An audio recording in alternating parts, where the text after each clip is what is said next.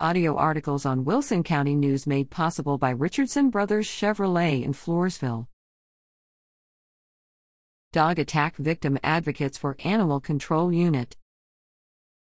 Video below a March 18th encounter with two large dogs prompted retired teacher Karen Robbins to address Wilson County commissioners during their March 28th meeting, advocating for the county to establish an animal control unit. However, that canine encounter wasn't the only troubling one. Robbins told commissioners how she was attacked by three dogs in December 2015 while she was running on CR 357 near La Vernia. See Saved by the Grace of God and the Kindness of Strangers, December 23, 2015, Wilson County News.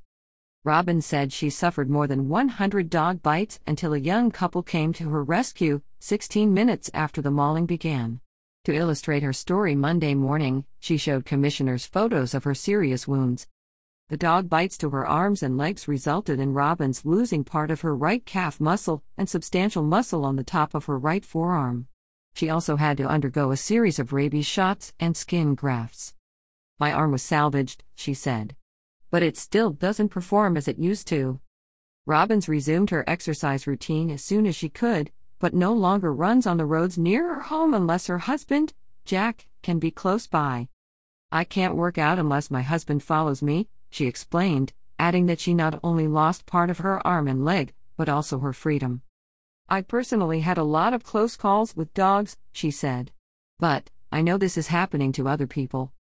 Robin said she doesn't expect law enforcement officers to serve as dog catchers, but if there were an animal control officer, people in the county would know where to report dog attacks and that records will be kept. She said she learned later that people had complained previously about one of the dogs that had attacked her seven years ago. However, since no record was kept, nothing was done, according to Robbins. I know it's an expense, but Wilson County deserves an animal control unit, she said. County Judge Richard L.